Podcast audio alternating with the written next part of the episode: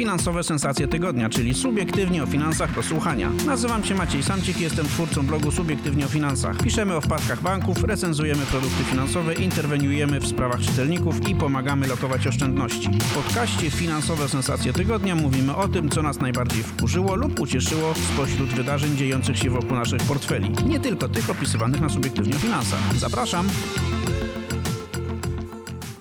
Dzień dobry Państwu. Przy mikrofonie Maciek Bednarek. Witam w kolejnym odcinku podcastu Finansowe Sensacje Tygodnia. Dzisiaj jesteśmy w wakacyjnym e, składzie, wakacyjnym, czyli okrojonym. Ojciec, redaktor prowadzący postanowił, Maciek Samcik postanowił się posmażyć na e, plaży, ale jest ze mną e, Maciek Jaszczuk. Dzień dobry mamy nadzieję, że, że y, miło spędzicie z nami mm, jakieś pół godzinki. Mamy dla Was dzisiaj y, dwa tematy. No, będzie i o wakacjach, ale nie tylko. A co konkretnie? Promocja na Orlenie. Pomoże kierowcom, pomoże Orlenowi, a może pomoże zdusić inflację. Rachunek od państwa. Ile wpłacasz do kasy państwa, a ile z niej wypłacasz? Zaczynamy od e, tematu, który pewnie rozgrzał e, wyobraźnię milionów e, polskich kierowców. Wiadomo, co się dzieje na stacjach benzynowych w ostatnim czasie. O ile jeszcze w zeszłym miesiącu płaciłem za litr paliwa około 7 zł, to już w ogóle, to już się wydaje kosmos. Pamiętam, jak kilka lat temu mm, podjeżdżałem na stację benzynową i się zastanawiałem, czy 50-litrowy bak uda mi się zatankować za 200 zł, o ile je przekroczę, czy to będzie 210, 215, no to teraz taki bak kosztuje już prawie 400 zł. Obłęd. W ciągu miesiąca paliwo podrożało o złotówkę, no i tutaj przyszedł z odsieczą y, prezes PKN Orlen Daniel Obajtek i ogłosił y, promocję promocję paliwową. W skrócie polega ona na tym. Mogą z niej korzystać osoby, które są powiedzmy stałymi klientami, czyli korzystają z aplikacji Witaj, z karty lojalnościowej Witaj. Promocja polega na tym, że w ciągu wakacyjnych miesięcy czyli w lipcu i sierpniu, będzie można właśnie z kartą Witaj zatankować e, paliwo o 30 groszy taniej e, za litr. Osoby, które e, mają kartę dużej rodziny, tam bodaj jest jeszcze premia 10 groszy dodatkowo. No i oczywiście są limity. W sumie będzie można zatankować 300 litrów paliwa po 150 w każdym miesiącu. Co sądzisz o tej promocji, Maćku? Ty w ogóle jesteś y, kierowcą, jesteś zmotoryzowany, aktywnie jeździsz. Nie, ja, ja nie jestem zmotoryzowany, y, więc y, mam mieszane uczucia. Pewnie jakbym jeździł i tankował, to bym dużo cieplej myślał w tej chwili o prezesie Obajtku. Natomiast...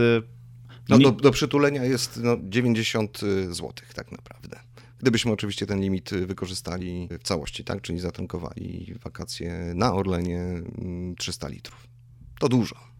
To dużo, ale zaskakująco e, wydaje mi się, że te 30 groszy brzmi więcej niż 90 zł, e, bo 30 groszy na litrze paliwa robi jednak, wydaje mi się, większe wrażenie niż koniec końców 90 zł, które zwykle, zwłaszcza w okresie wakacyjnym, jakoś tak się potrafi łatwo rozejść na różne lody, kawy i inne, inne przyjemności. Natomiast e, no, zastanawiam się nad tym, ile to może Orlen kosztować. Maciek Samcik policzył to odsyłamy do, do, do tekstu na, na naszym, w naszym serwisie. Gdyby się każdy kierowca zdecydował wykorzystać cały ten dostępny przydział taniego paliwa, e, no to kosztowałoby to 1,6 miliarda złotych Orlenu. I dużo, i mało. Ja spojrzałem z punktu widzenia e, kursu giełdowego i żeby zobaczyć, czy, co o tym sądzą inwestorzy. No i tam właściwie reakcji na, to, na te promocje nie było, więc przypuszczam, że z punktu widzenia takiego korporacji jako całej, no to wielkiego wpływu nie będzie miało. Bo promocja została ogłoszona e, w ubiegły piątek. Mm, a jak kurs? E? Kurs właściwie, mówię, tak jak mówię, nie zareagował, był, był, zamknął się tak, tak, jak, tak jak przed ogłoszeniem tej promocji. Na to, co tam się dzieje w kolejnych dniach, to, to zakładam, że giełda dyskontuje takie rzeczy od razu, tak? Czyli gdyby gdyby coś się miało wydarzyć, to by się wydarzyło w piątek, a, a to, to, to, co się dzieje w poniedziałek, wtorek i tak dalej, no to to już mogą wpływać inne, inne wydarzenia, takie jak nie wiem, szczyt G7 i tak dalej. Maciek Samcik w swoim felietonie postawił taką tezę, że okej, okay, fajnie przytulić te 90 zł, piechotą nie chodzi, ale że ta promocja może być pułapką dla nas wszystkich. I zwraca uwagę tutaj na poprzednie wypowiedzi y, Daniela Obajtka, prezesa Orlenu, który mówił, że tłumaczył się, dlaczego ceny paliw są tak wysokie, że właściwie mm, ta marża detaliczna jest tak niska, można powiedzieć, że koncert jedzie na oparach i że tak naprawdę nie ma z czego obniżać, a tutaj nagle y, serwowana jest y, obniżka paliwa o 30 groszy. Czyli osoba, która, się, która nie jest, nie siedzi w temacie, może się zastanawiać, no to w końcu te marże są tak niskie, no bo jeżeli są niskie, no to w takim razie to by wskazywało na to, że Orlen stosuje ceny dumpingowe. I powinien się w takim razie taką promocją być może zająć UOKiK, tak? Orlen ma zdecydowanie pozycję, nie wiem czy dominującą, ale na pewno no jedno jest największym graczem na naszym rynku. Pytanie, czy to nie jest wykorzystywanie tejże właśnie pozycji do tego, żeby wykosić konkurencję, tak? albo żeby przyjąć klientów stosowaniem cen poniżej, poniżej kosztów produkcji, skoro e, wcześniej się nie dało obniżać cen. Okej, okay, ale jeżeli nie jest to cena dumpingowa, czyli Orlen tutaj nie dokłada do interesu, to znaczy, że no, z tymi niskimi marżami detalicznymi nie do końca jest, jest prawda. Tak, i tutaj prezes zostawia pułapkę tak naprawdę sam na siebie, no bo jeżeli się da obniżyć te, te ceny i zachować zysk, e, no to pytanie, dlaczego to nie było zrobione wcześniej? Odpowiedzieć można w ten sposób. Nie było to zrobione wcześniej, dlatego że Orlen jest spółką giełdową i powinien dbać przede wszystkim o swój zysk, a nie o dobrobyt Polaków. E, no ale te wszystkie układy, układziki, zależności polityczno-społeczno-gospodarcze, są u nas bardzo złożone, tak, i, i ten zysk to nie jest jedyny czynnik, którym się spółki Skarbu Państwa kierują. Stety, niestety. E, więc tak, no prezes będzie musiał odpowiedzieć, tak, czy, czy na 30-groszowej obniżce paliwa dalej on zarabia, w sensie on, Orlen, czy też jest to już e, granie na takich e, mało rynkowych e, warunkach. Okej, okay. promocja ucieszy kierowców. Co do inwestorzy są spokojni, jak pokazuje kurs. No ale czy ta promocja może mm, mieć jeszcze jakieś inne konsekwencje, no bo y, jak ja powiedziałem wcześniej, 300 litrów to jest no, z perspektywy kierowcy dość dużo, tak? Można dojechać na jednym baku nad morze, na drugim wrócić, no to będzie 100 litrów, tak? Zostaje 200 litrów. Czy uważasz, Maćku, że mm, konsumenci, Polacy te promocje w jakiś sposób wykorzystają? Czyli wydaje mi się, że możemy mieć ran na stację benzynową, czyli zakupy na zapas. Tak, jeżeli się, widzieliśmy to już przecież e, wielokrotnie, widzieliśmy to e, na początku pandemii, widzieliśmy to, kiedy, kiedy wybuchła wojna w Ukrainie. Paliwo jest jednym z tych artykułów obok papieru toaletowego i pewnie mydła, drożdży też, nie wiem czemu, które znikają ze sklepów, gdy się zaczyna robić jakoś tak niespokojnie. No i tutaj może być taki sam problem, jak był. To znaczy, jeżeli wszyscy się rzucą po to, żeby e, od razu, od razu wycisnąć te 150 litrów w miesięcznie i nawet wlaść to sobie czy do kanistrów, czy do. A tutaj, przepraszam, że ci przerwę. Pytanie, czy yy, tego nie sprawdziliśmy, ale być może y, promocja zakłada, że nie można tankować w ramach promocji do kanistrów. Znam takich, znam takich mistrzów, którzy byliby gotowi zatankować do baku, odjechać 200 metrów i ściągnąć to tak, paliwo. Polak i, potrafi. I tak, i zrobić kółeczko i znowu się przy tym dystrybutorze pojawić. Tak, y, widać już, że to też, to też Maciek y, wyłapał, że y, zrobił się już ran na te karty Witaj, które są konieczne do, do skorzystania z promocji i tam podobno jakieś były problemy, czy z aplikacją, więc no jest jakieś zainteresowanie tym. E, I tak, jeżeli rzucą się wykupywać na zapas ci, którzy, no, którzy jakoś tam widzą w tym szansę na oszczędność, no to może być problem dla całej reszty, która chciałaby po prostu zatankować, a będzie musiała stać w kolejkach. Albo się okaże, że tego paliwa brakuje, albo jeszcze się okaże, że pierwszeństwo mają ci właśnie z, z kartą lojalnościową Orlenu, a ci bez karty lojalnościowej muszą poczekać w kolejce dłuższej. Nie wiem, co się może dziać, ale tak, no, różne dziwne, paniczne reakcje, które obserwowaliśmy w naszym życiu gospodarczym w ostatnich miesiącach. E, no tutaj na pewno gdzieś taki, tą, tą, ten czerwoną flagę pozwalają wywiesić przy różnych takich pomysłach. Będziemy śledzić y, losy tej promocji. Ona dopiero y, startuje 1 lipca, więc y, zobaczymy, jak, jak Polacy na nią zareagują, kierowcy. No ale czy to jest sposób na jakieś trwałe obniżenie inflacji, inflacji paliwowej? To ty zrobiłeś ciekawe wyliczenie, może, może opowiedz o tym, bo, bo jakby na pewno ceny paliw to jest co, to, co jest w centrum zainteresowania e, wszystkich, którzy się inflacją interesują. Ja odbieram te promocje trochę jak, jako taki, no, taki zabieg e, propagandowy, tak coś robimy. W ogóle ten rząd ma, mm, ma takie skłonności do ratowania naszych kieszeni takimi akcjami. Jeżeli węgiel drożeje, no to zamrozimy ceny węgla. Jak e, drogie paliwo, no to państwowy Orlen troszkę obniży, żeby to ładnie wyglądało i żeby nie było, że, że państwo zostawia kierowców samych sobie.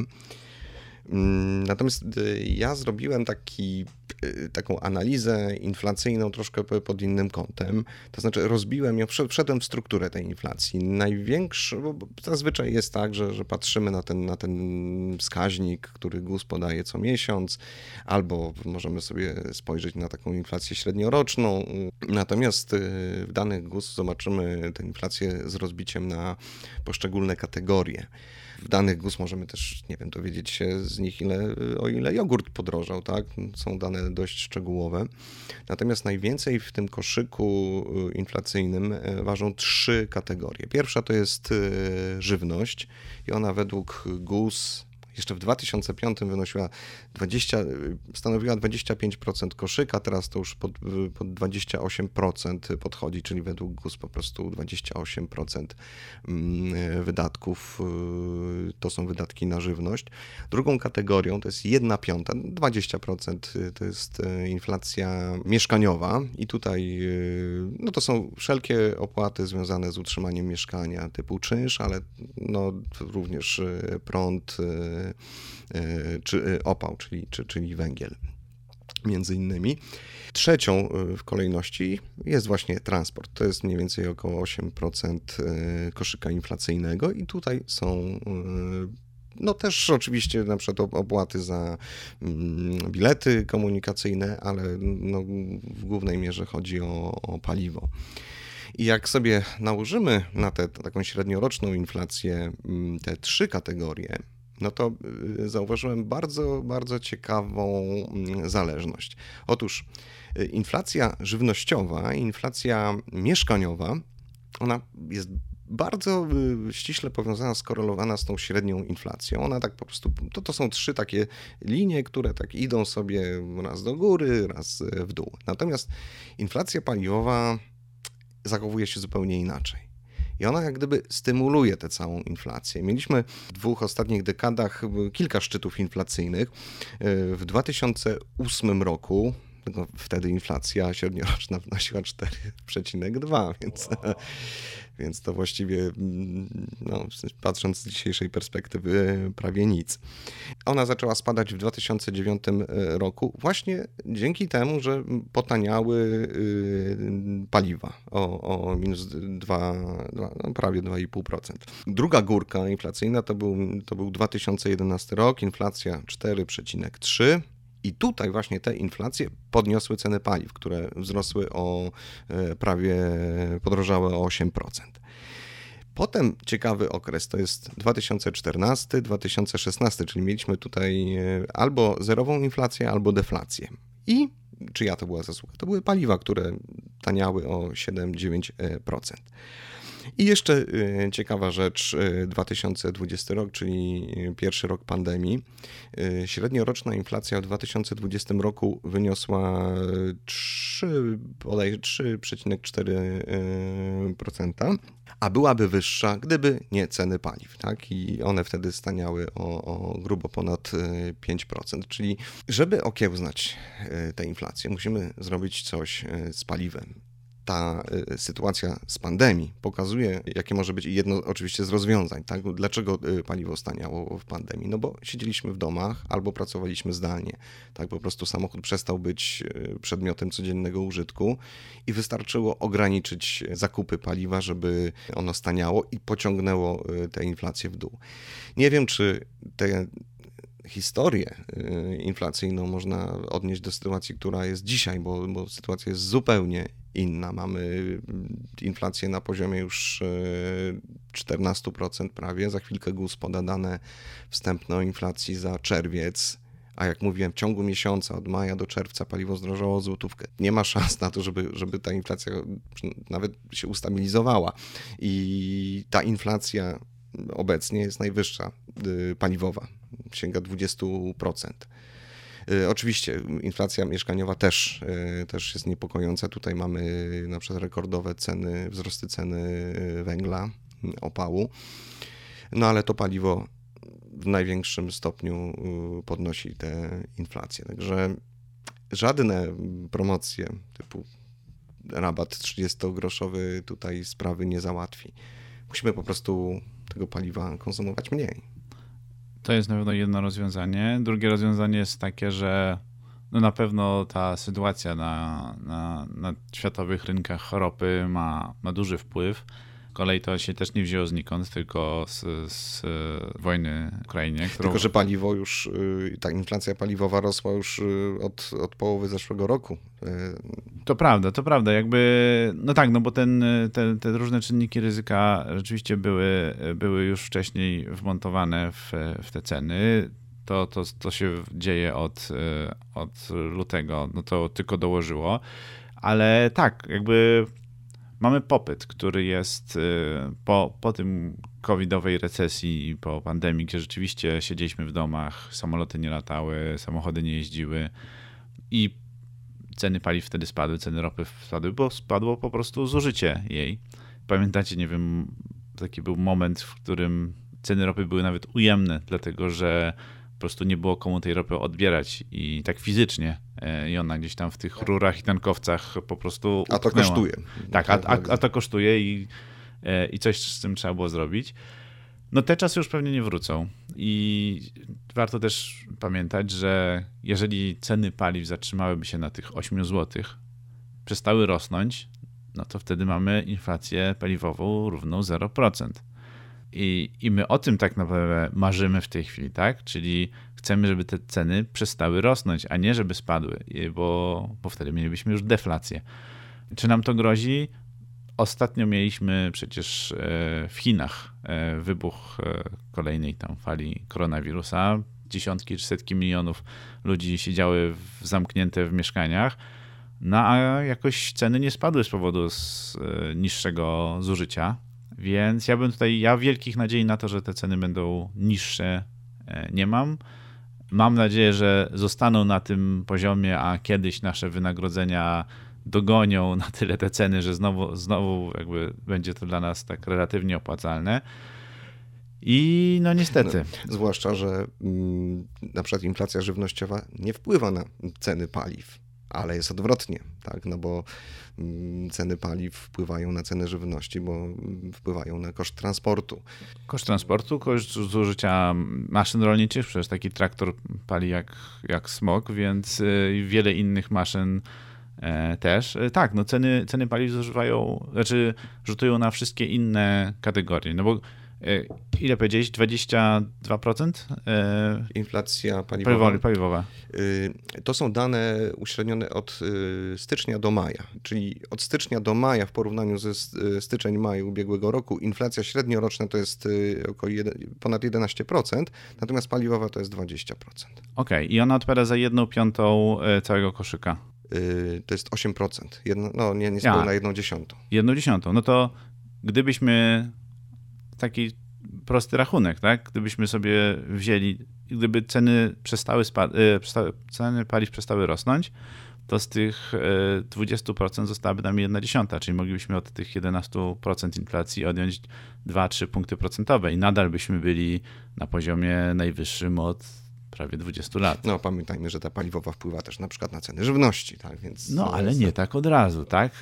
Jakby jeżeli byłbym producentem i widziałbym, że troszeczkę mi się koszty zmniejszyły, no to bym jakoś nie leciał na wyprzódki, żeby, żeby ceny obniżać, no bo e, no bo nie wiadomo, co będzie za chwilę, tak? Ale no tak. No, no w handlu mamy całe szczęście mocną konkurencję. Na szczęście, tak.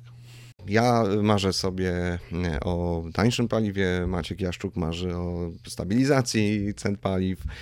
E, zobaczymy, co z tą promocją, czy Polacy faktycznie się rzucą, czy będziemy kupować na zapas, co jeszcze e, zwiększy wydatki, jeszcze nakręci tę inflację. Szaleństwo, proszę Państwa, szaleństwo. No dobrze, przejdźmy teraz do drugiego tematu. Maciek Jaszczuk opowie o rachunku od państwa.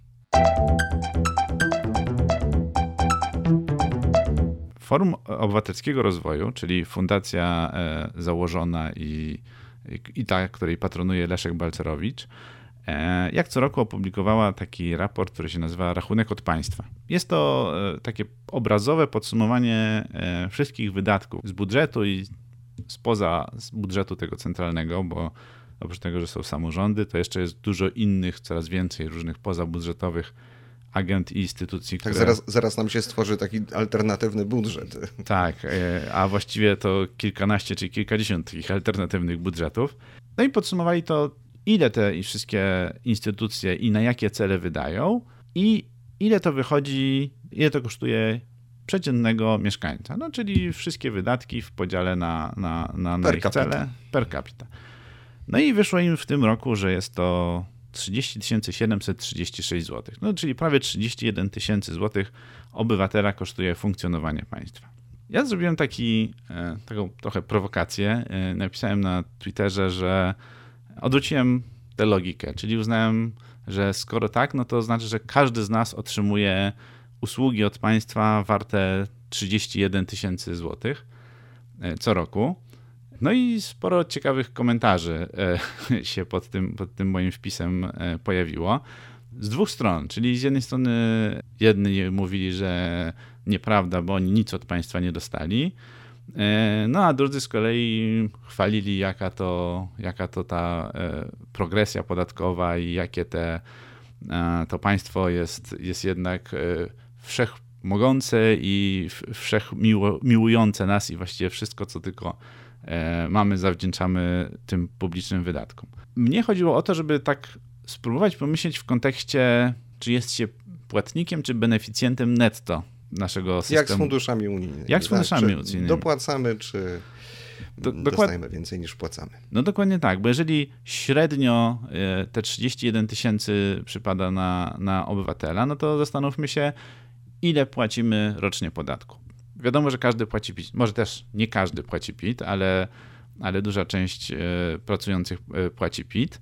E, tylko, że PIT jest tak naprawdę małą częścią wpływów do budżetu, dużo więcej jest, dużo ważniejszy jest VAT. A VAT płaci praktycznie każdy, kto kupuje, czy to paliwo na Orlenie, czy, czy, z rabatem, czy nie? Z rabatem, czy nie. Czy tak, czy to jest żywność, czy to jest y, y, jedzenie w restauracji, czy drogie samochody, czy tanie samochody. Gdzieś ten VAT się zawsze pojawia, a jak nie, no to, to, to, to są inne podatki też od, od, y, liczone od obrotu. No i teraz to jest ciekawe takie, ciekawe ćwiczenie sobie zrobić, żeby, żeby sprawdzić na tej liście, którą Ford przygotował, ile rzeczywiście przypada na mnie. No bo na przykład wiadomo, że największym, największą pozycją e, są emerytury e, z ZUS-u i z KRUS-u. To jest tam ponad, e, ponad znaczy prawie 5,5 tysiąca złotych na obywatela kosztów. No to wiadomo, że z tego korzystają emeryci. Czyli ja średnio 5,5 tysiąca rocznie płacę na emeryturę. Na, tak, i na, na bieżącą wypłatę. No bo to też, to też jest taki mit, tak, że my w ZUS-ie odkładamy na własną emeryturę. No nie odkładamy na własną emeryturę, tylko składamy się na to, żeby obecni emeryci mieli, yy, mieli z czego żyć. E, tak działa ten system, czy nam się to podoba, czy nie. Troszkę piramida finansowa. Troszkę piramida finansowa, no ale nie wiem, czy jest jakaś taka rozsądna alternatywa, która jakiś tam poziom bezpieczeństwa zapewnia, zwłaszcza w kraju takim jak nasz, który nie miał iluś tam pokoleń, które mogły sobie spokojnie gromadzić majątek. Nie miał rynku kapitałowego, na którym mógłby inwestować. A widać też po partycypacji w PPK, że jednak z jednej strony narzekamy na ten ZUS, ale jakoś tak ludziom się nie pali do tego, żeby, żeby oszczędzać. E, Wziąć sprawy w swoje ręce. Tak no. jest. Nawet mimo takich e, dopłat. Więc no, ale jakby to jest, to jest taki największy element. Ale z kolei na przykład drogi. Drogi samorządowe kosztują nas 671 zł, niecałe 700 zł E, rocznie. Tyle nas kosztują.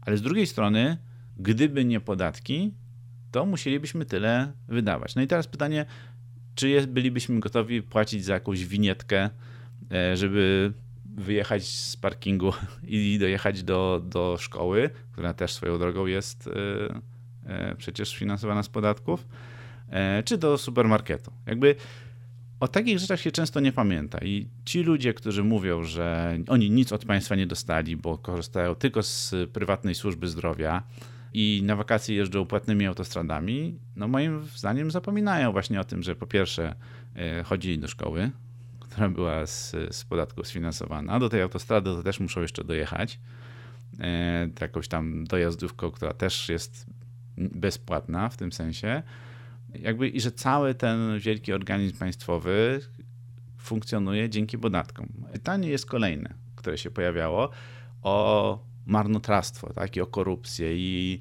a czy tam pensja tego czy innego polityka, e, czy to jest jakaś usługa dla mnie.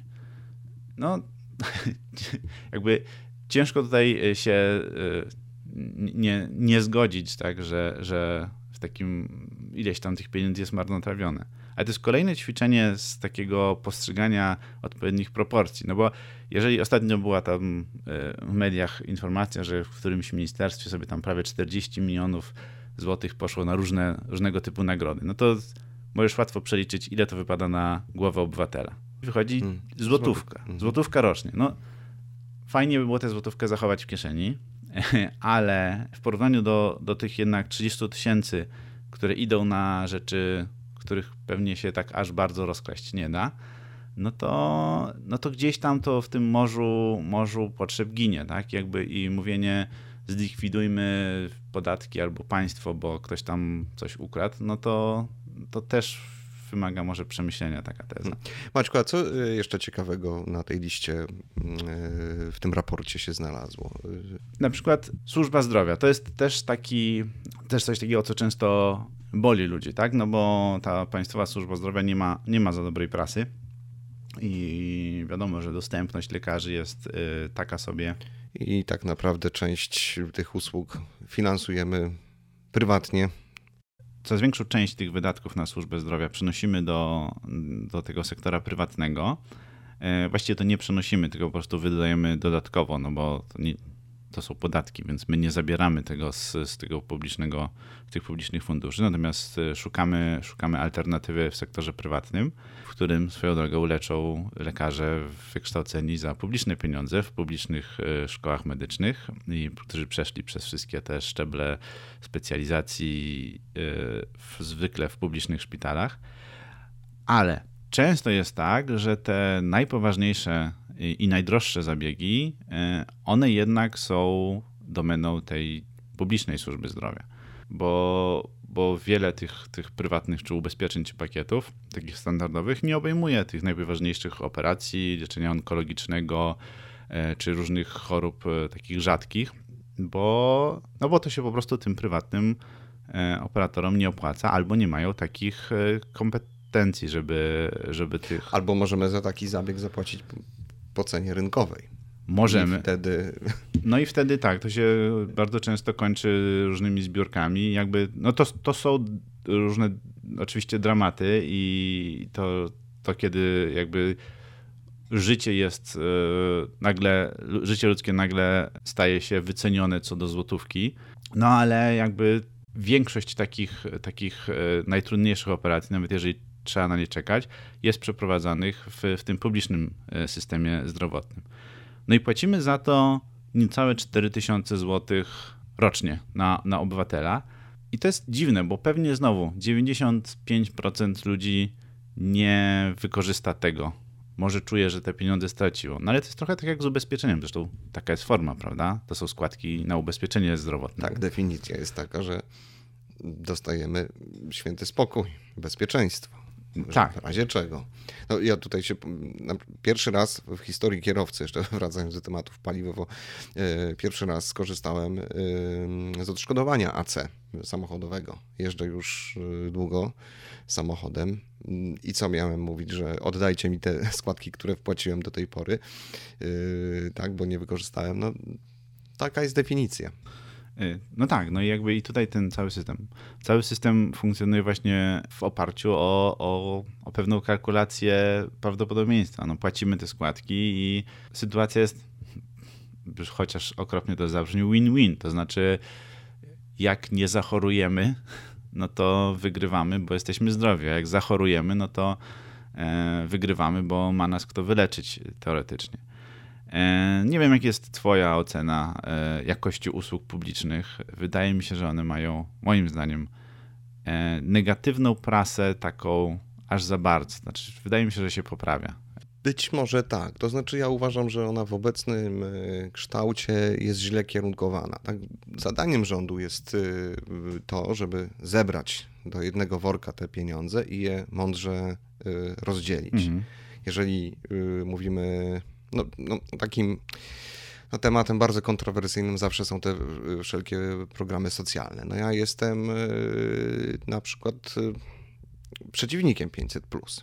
Nie samego 500, czy to będzie 700, czy nawet niech będzie, lepiej niech będzie nawet 2000, tak? tylko niech te pieniądze trafią naprawdę do ludzi, którzy potrzebują. Niech to będzie program, który funkcjonuje czasowo, warunkowo tak, do, do momentu poprawienia się sytuacji danej rodziny, a nie po prostu wszystkim, bo tak, bo tak jest wygodniej, bo tak nie trzeba angażować pracowników, nie trzeba robić analiz, nie trzeba robić wywiadów y, środowiskowych.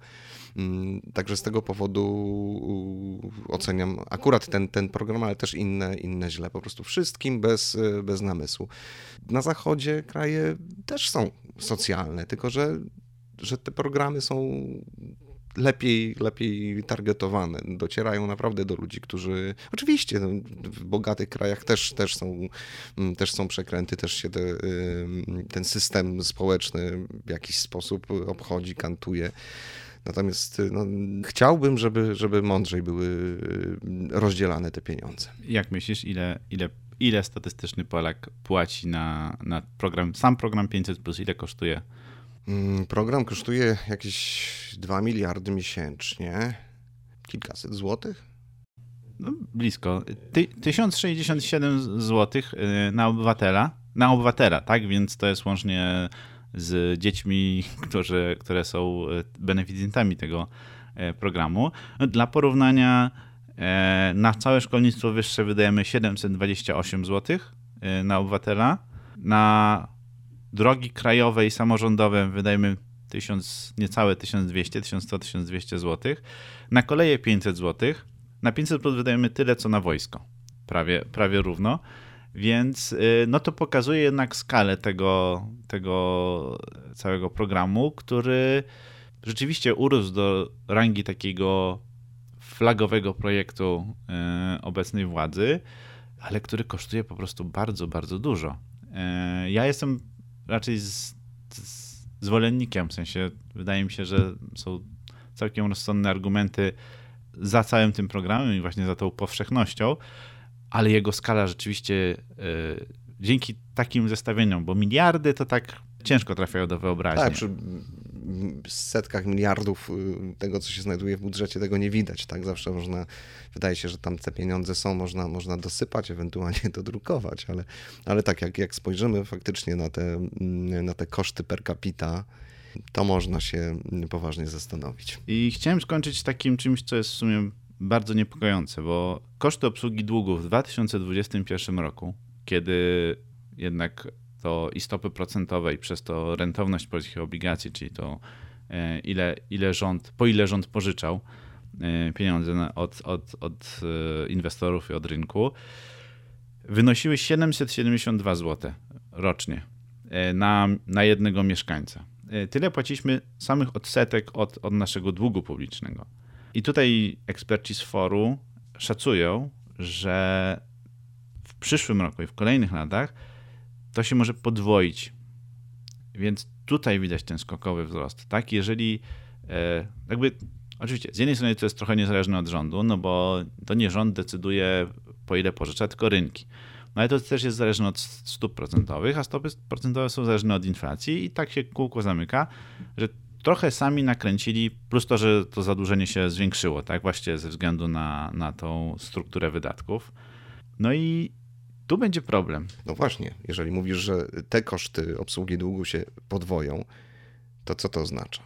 Że państwo będzie musiało ściągnąć y, od y, obywateli więcej pieniędzy, czy po prostu ucierpią inne usługi? Y, tak, no może liczyć na to, co jest w sumie takie zamknięte koło, że przez to, że mamy tak dużą inflację, no to nominalne wpływy będą do budżetu będą większe, no bo skoro tak jak mówiliśmy, VAT jest tym głównym źródłem zasilającym budżet, no to jeżeli ceny są wyższe, no to te 23% czy 8%, czy ile tam, jaka jest akurat stawka, jest nominalnie więcej, więc może będzie z tego e, co spłacać. Natomiast no, nie da się tak w nieskończoność e, funkcjonować, że z inflacji pokrywamy wydatki, które tę inflację napędzają i zadłużamy się jeszcze mocniej.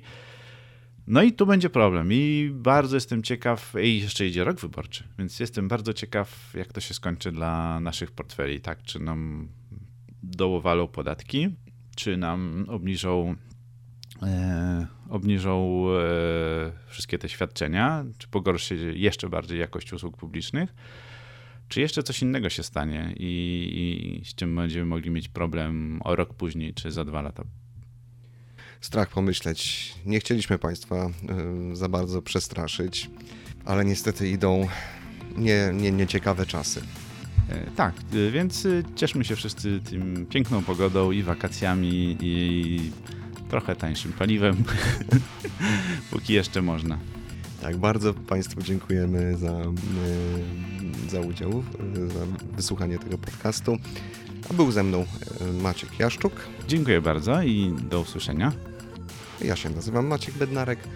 Zapraszamy do słuchania na przykład na plaży mm, innych odcinków podcastu Finansowe Sensacje Tygodnia, do czytania tekstów na subiektywnie o finansach, miłych, spokojnych e, wakacji. Do usłyszenia za tydzień.